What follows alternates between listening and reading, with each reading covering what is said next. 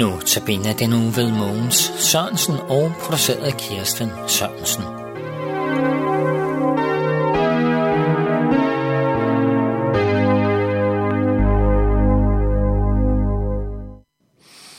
I denne uge, der er det især fra Filipperbrevshymnen, vi hører fra Filipperbrevet, kapitel 2 og vers 5 og frem efter. Og det vi skal høre nu i dag, det er, hvad der står fra slutningen af vers 7 og så vers 8. Og da han trådte frem som et menneske, ydmygede han sig og blev lydet ind til døden, ja, døden på et kors. Vi har i denne uges notabene hørt, hvordan Jesus Kristus tog tjenerskikkelse på. Han var hos Gud og havde guddomsskikkelse på, men han gav afkald og levede på jorden som menneske, fuldstændig under de samme vilkår som os, de samme begrænsninger og de samme smerter og de samme prøvelser. Og her hedder det så, at han blev lydig, da han ydmygede sig af og gik helt under, ind under de samme lydighedskrav til Gud, som vi lever under. Men i modsætning til os, så gennemførte han den og gik fuldstændig den vej, som Gud ville. Og det er helt ud til det mere eller mest fra nederne, døden på et kors. Det kommer i en eftersætning som en trumf, fordi det var ikke kun fordi, at korsfæstelsen var den mest grusomme og forsmedelige henrettelsesmetode dengang. Det er fordi, at enhver, der hænger på et træ, er forbandet ifølge Moseloven. Han gik helt ind under Guds dom.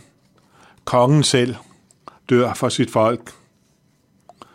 Vi har måske hørt om jordiske konger, der går i spidsen i et feltog og dør for at forsvare sit land. Men hvor hører vi om jordiske konger, der selv tager straffen for majestætsfornærmelse? Det er jo det, Jesus gør, da han dør. Ja, for al synd, også når den klart og tydeligt rammer vores næste, er majestætsfornærmelse mod vores himmelske konge, og han er i sin gode ret til at straffe den.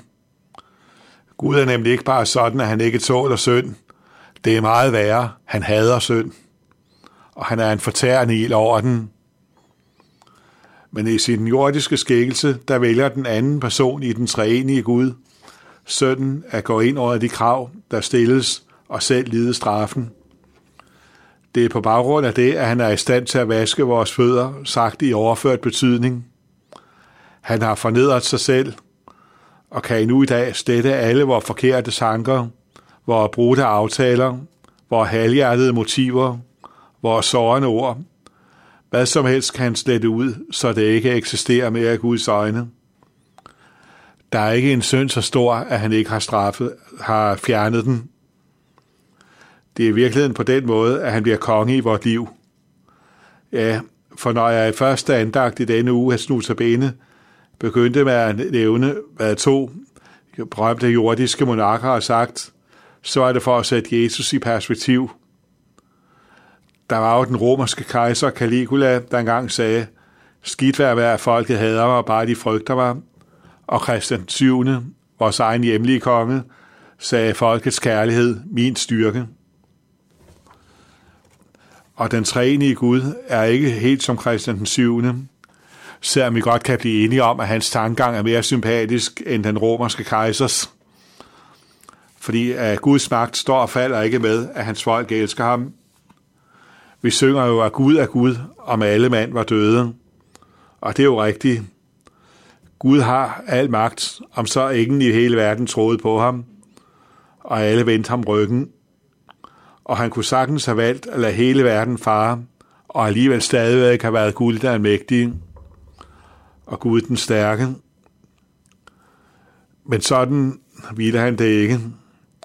Det skar ham i hjertet, at alverden skulle gå under. Derfor blev Jesus Kristus, Guds egen søn, lydet til døden, offrede alt og fornedrede sig selv til vores frelse. Han kunne ikke bære den tanke, at den verden, der jo ellers havde Gud, og siden faldet ikke havde gjort ham noget som helst godt, skulle gå fortabt.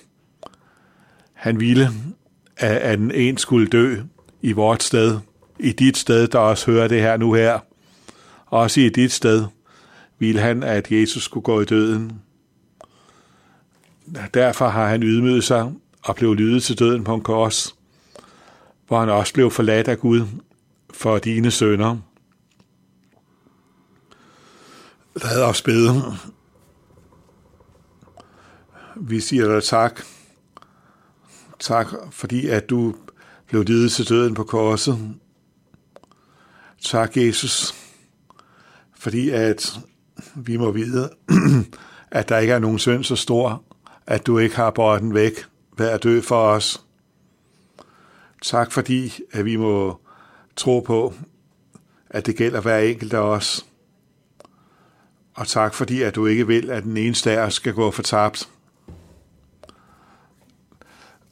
Vi, vi beder dig om, at, at du vil værne os mod alt, der vil tage troen fra os, og ødelægge vores tro på dig, og stadig vil rette vores blik imod, at du ydmyder dig selv. Vor far, du som er i himlen, helliget blive dit navn, komme dit rige, ske din vilje som i himlen, således også på jorden, og giv os i dag vores daglige brød, og forlad os vores skyld, som også vi forlader vores skyldnere, og led os ikke ind i fristelse, men fri os fra det onde, fordi der er riget og magten og æren i evighed. Amen.